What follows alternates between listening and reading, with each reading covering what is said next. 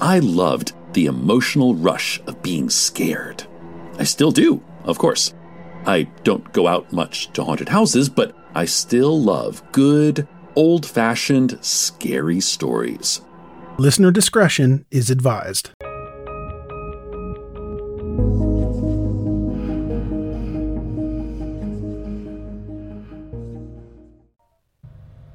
But then David Maxwell and Jim Ramsey's luck began to change. Someone finally found the prints, but there was still a problem. If the killer had not been arrested again, they would not have his fingerprints on file. And the case might go cold again and remain that way forever. Here is a quick word from our sponsor. We take this few seconds off to inform you, our valued loyal listener, about the best health and fitness podcast shows from the Nezpod studios. Join us as we give you the best of the best health and wellness updates you can rely on for the treatment of chronic health problems. Classic functional medicine back to basics health tips and special updates from the best doctors in the United States of America. Check out this health and wellness podcast shows. Explore Health Talk Weekly, Healthy Lifestyle Matters, Excellent Health Digest, Healthy and Free Daily, and last but not least, Weekly Health and Fitness Corner. Also, check out Nasty Boy CC, the truest story never told fiction podcast, for that real life on the go experience with the 27 year old Golden Boy, who made our guest invite number one list. He tells us about his story as it happens in real time and in real life. It's Nasty Boy CC, the truest story never told. Go get a load of that happiness because happiness is healthy as we know it. Join us every week as we continue to provide you the best of health and fitness wellness updates from around the globe. Enjoy the show.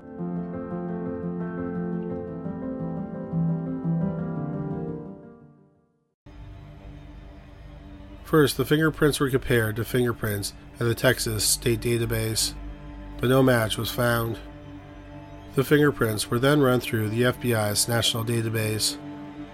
The database just went online three years earlier. They found 20 potential matches. Those 20 sets of fingerprints were mainly compared to the fingerprints found in Diane's car.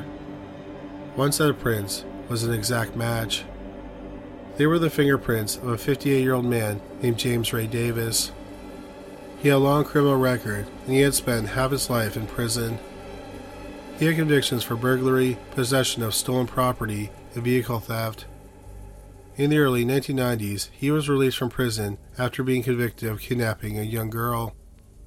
In December 1969, Davis had been out of prison for five days before Diane was killed.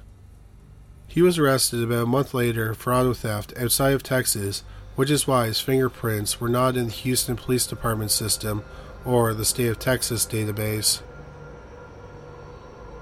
Since being released in the early 1990s, he had been living in a federally funded housing complex in Texarkana on the Texas and Arkansas border. He had been a model citizen since his release. In August 2003, Jim Ramsey went to Davis's apartment to question him. One of the problems with the fingerprints was that they were only found in the car. They weren't found in the shack where the murder was committed. As we mentioned, there was no other evidence.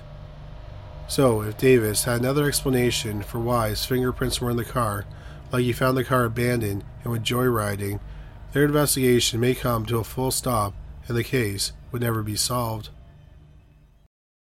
This will conclude the episode. Thanks for tuning in. If you like what you hear, please leave a comment and subscribe. Thank you.